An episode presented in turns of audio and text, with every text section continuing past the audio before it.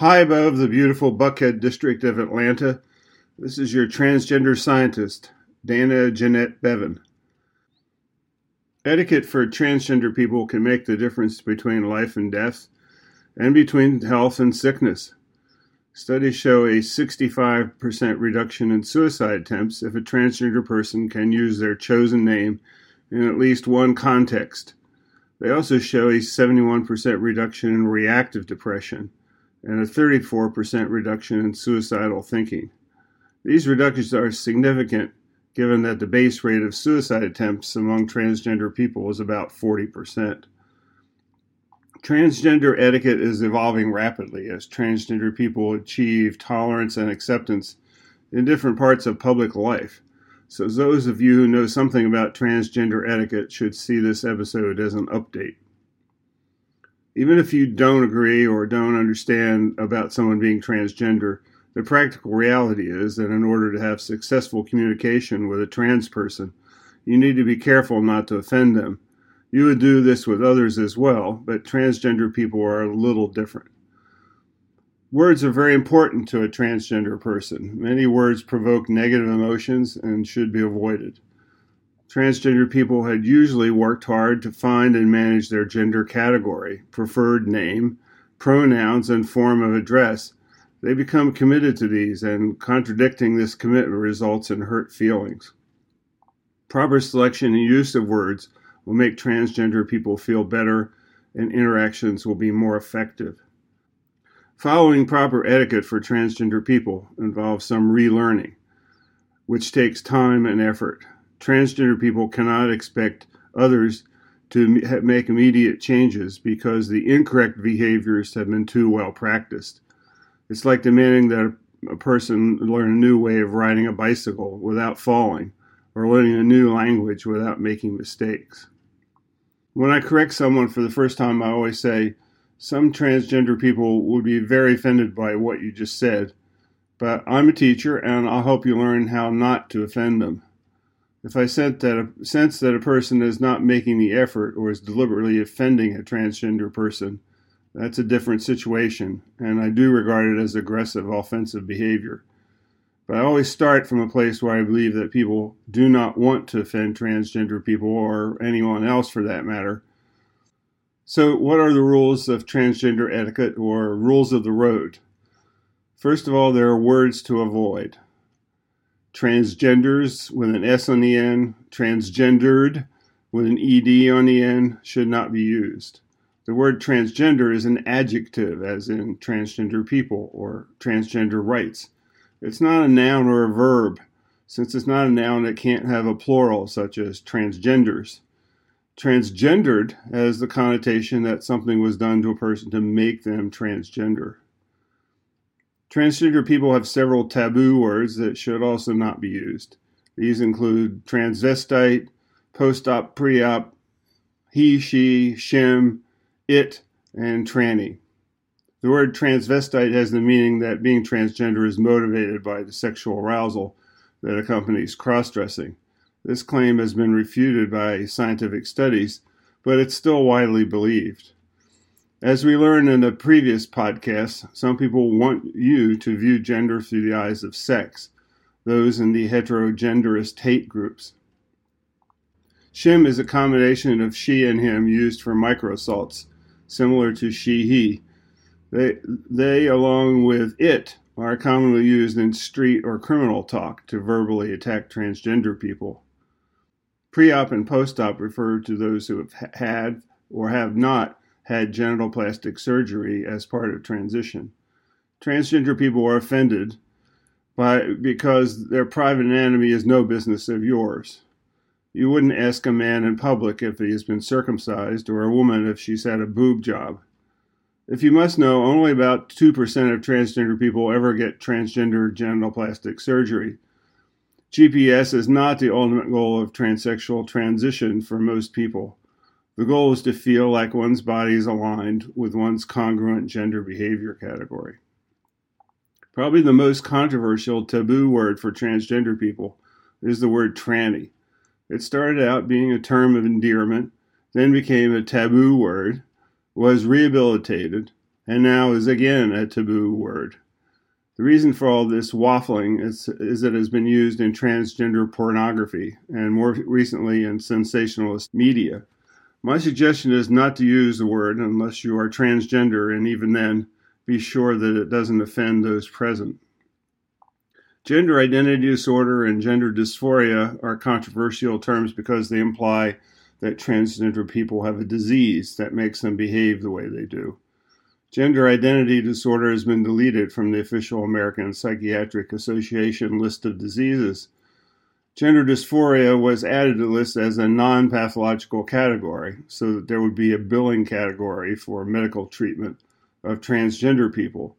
But this is a new rehabilitated use for the term. The term gender dysphoria actually has a long history in pathology these terms are thrown around in the media and in public conversations by transgender people and others because mental health professionals have passed these psychiatric terms on. Transgender people are in the process of repurposing these words to mean something non pathological, just as they repurpose the word transgender itself. Closer reading of the description of both GID and GD, that is, gender identity disorder, and gender dysphoria reveals that the terms do not apply unless a transgender person becomes disabled or is in severe distress because of being transgender. That doesn't apply to 90% of transgender people. The other 10% who are transitioning must see a mental health professional to be screened for transgender genital plastic surgery. This is not for treatment of being transgender. So, being transgender is in no way pathological. Pronouns. A polite person will always ask for a transgender person's preferred pronouns at the beginning of their conversation. Many transgender people will prefer traditional pronouns, he, she, or him and her, depending on their congruent gender behavior category, not their birth sex. You might be able to guess from the person's gender presentation what their pronouns are, but again, again, you might be wrong and hurt their feelings, so it's better to ask. Increasing the convention in many business and academic meetings, particularly those involving younger people, is to go around the room and ask each person to introduce themselves and identify their preferred pronouns. It's not just due to potential transgender participation. Some women see conventional pronoun as heterosexist and that they encourage or maintain male, superiority, so they don't like them. There are a dozen or so alternative gender neutral pronoun systems like ze, hir, instead of he, him, or she, her, but none has reached general acceptance. In the, in the case of ze, hir, hir is spelled H I R, not H E R. You can find a table of these in Wikipedia under neutral gender pronouns. People using alter- alternative gender pronouns should expect to provide help to most people in using these words. One gender neutral pronoun convention has found acceptance, and that's the use of the third person plural, as in they and them. This convention has been advocated by journalists, notably in the Washington Post and New York Times. The American Dialect Society named gender neutral they the word of the year in 2015, so it has achieved some formal acceptance. In direct conversation, however, only use it if the transgender person specifies it, which they sometimes do. Deliberately using the wrong gender pronouns is a form of verbal assault. The term for this is misgendering. Repeated misgendering can result in psychological as physical damage.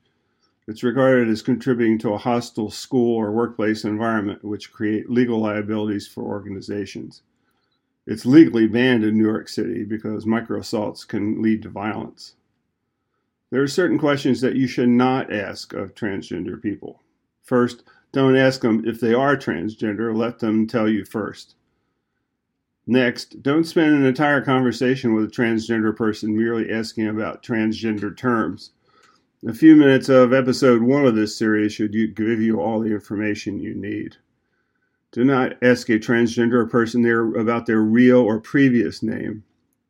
Many transgender people are still in secrecy or in partial secrecy and do not want to reveal this information.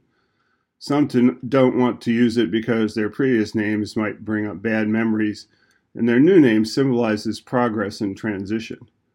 Transgender people sometimes to re- refer to the, their previous name as their dead name, which gives you a sense of how they feel about it.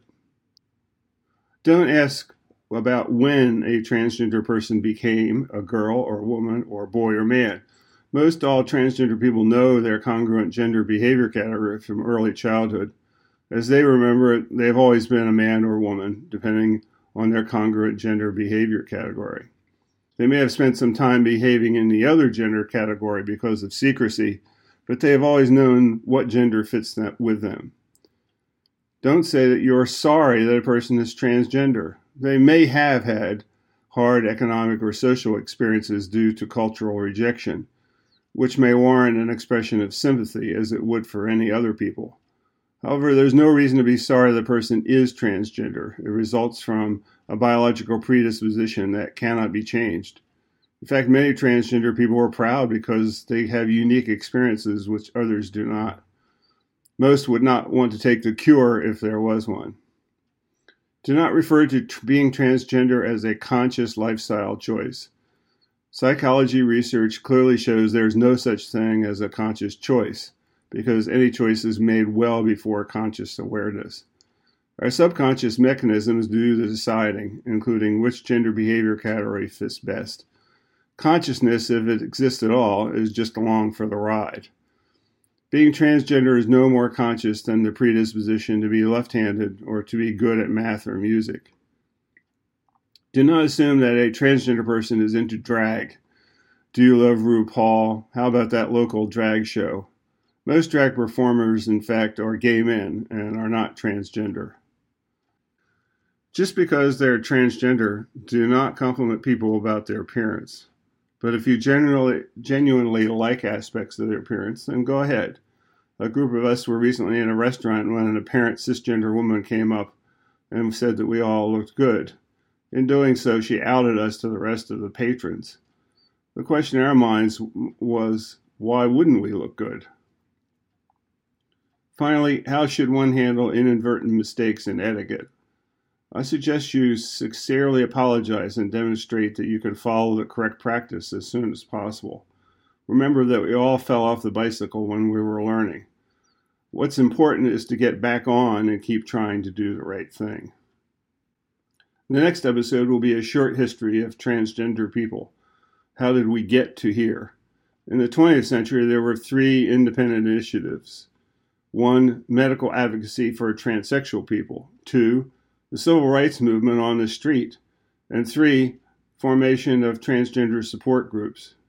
Where and how did they intersect?